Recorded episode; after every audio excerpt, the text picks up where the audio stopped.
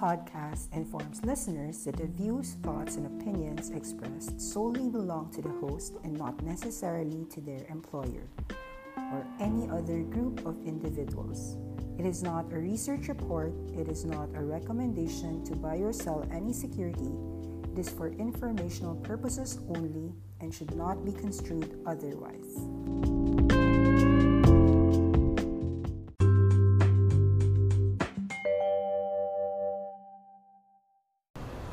Perhaps it's about age, perhaps. But number one, I am comforted by the fact that some clients tell me that they often call me when things are haywire, when things seem like the end of the world, because for some reason, I try to give them a sense of rationale. And if that's my purpose for you, then I'm happy to do that. Once upon a time, URC traded 120 pesos. I still remember that I had clients who were greedy and wanted to post URC at 100 bucks. Of course, 100 bucks never happened, and URC today is 170 to 180. Of course, it took time. It's about what? More than 5 months? 7 months? More than 8 months. Sometimes it takes a year. But if you could make 40 to 50%, when everybody is just really trying to sell all the stocks because of a negative news. Remember this, every knife is a result of a bad quarter, a bad acquisition, a news flow that is negative. And these things are number one reasons why the seller is actually correct in the short term. Do not ever think that the seller is wrong. The only reason why you will make money is not because you're really going to make money today or tomorrow or the next day. If you will make money, it will take at least 30 days. If you make money within the next 3 to 5 days, that's considered a trading bounce play. And bounces, of course, you could sell them. Those are called your dead cat bounces, your DCB. So let's go to the topic of the moment. Today, Jollibee hit 225. And I remember another client asking me again, hey Nikki, at what price do I want to buy Jollibee? Because I really want to buy this Jollibee on the long term. I agree with you that this Smashburger losses, these billions of interest expense, and all of these CBTL boo-ha-ha is really just causing the stock to fall. The first thing I said was, number one, the price was trading at 280 bucks or around 300 billion peso market cap. And to me, if it fell a nice round juicy number, 100 billion peso market cap, that's like to me a very big buy signal because 100 billion peso market cap shave on a certain news, whether it's an earnings quarter that's bad, even if all the analysts tell me that nobody's eating Chowking or Smashburger or Jollibee itself or the, you know, every bad news that you can think of, I said 100 billion peso market cap is more than enough to price in all the negatives. So far, at 225, I'm happy to report to you that the market has been pricing in a 60 billion peso market cap loss. Now the question is 60 billion pesos market cap loss enough to warrant the price that I'm already buying all these negative news priced in? Is it enough? That's the question. So I told this client, you know what? When you buy at 225, you should be ready that tomorrow it hits 205 and it's fine. And the truth is, I'm only bidding 205 because I'm just so greedy. But I'm pretty sure that maybe next week I can't even find my bid anymore because maybe next week it's already at, I don't know, 230. So here's the thing. When you are trying to invest, every greedy person who wanted URC at 100, guess what? They never got filled. So even the greedy person at 200 bucks, I'm not even sure if they will get filled. And even the greedy person at 200, not sure 205 if they will get filled.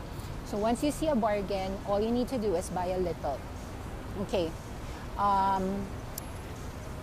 The reason why you will get filled is because somebody is really getting out of the position and just wants to get out at any price. That's why for them, you might wonder, so how do I really define my buying price? It I tell them it's not really the price. It's whether there is a seller and whether that seller is still strong. Is it still aggressively selling? Because it's just really a matter of how many people are still willing to sell in the short term. So in the short term, meaning, you know, less than a week or a month, there will be fewer and fewer sellers, and that creates the slow drop, which is not like an exclamation mark drop. And the question is, how do you become an expert in falling knives? Number one, you never become an expert in falling knives, and you never go all in falling knives, because the falling knives are really one of the worst things to do. It is profitable because the falling knife situation is actually a contrarian move, but you have to remember that seeing a company move down fast does not always equate to a bounce. You gotta be sure that if you buy it, you know what you're buying. So, example, as I said, I'm only willing to do contrarian moves on companies that people are already familiar with. You could always do a contrarian move in some company like Jollibee because it's highly liquid. Highly liquid means that a fund manager can buy in and out. So therefore, it's in their criteria. They can buy in and out. So the liquidity per se will allow the premium valuation if it has to be in a premium valuation. Okay, so the question is, what do you think is the right price? To me, the 182 to 205, that's a price that I would aggressively buy. But the 225 price today, it's okay to buy. That price is okay. Not saying that is it too cheap to ignore. Cheap is relative, because as I said, you know, historically Jollibee never trades cheap. And some people might think, oh, because of these losses, then maybe we can get it cheap.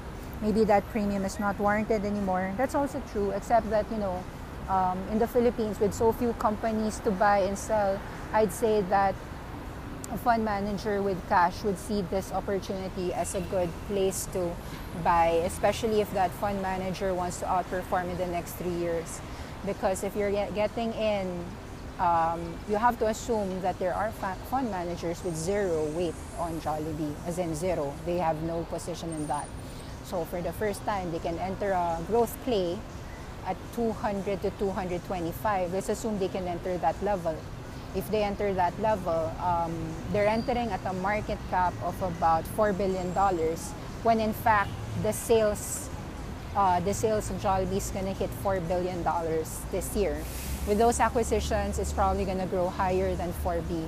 So the price-to-sales ratio is less than 1 at that level. And it is quite already known that the losses would just balloon due to the interest expense and so forth. So all of these are actually priced in. Hence, yeah, I just wanted to comfort you that if you have any questions, do not hesitate to ask, because I'm here to try to give you a rational mind. And number one reason, I still don't understand why you can be so comfortable having a drop in Disney of 6% and yet be so, you know, so skeptical when a company loses 10% on an earnings quarter. And the reason why you are really skeptical, and I'll tell you why. It's because Disney, you know, Jollibee, you know, but a lot of companies, you just don't know them. That's why when Roku pops 20%, you're saying, wow, that basura went 20%. Well, number one, it's not a basura. You just didn't know about it. It's not a basura.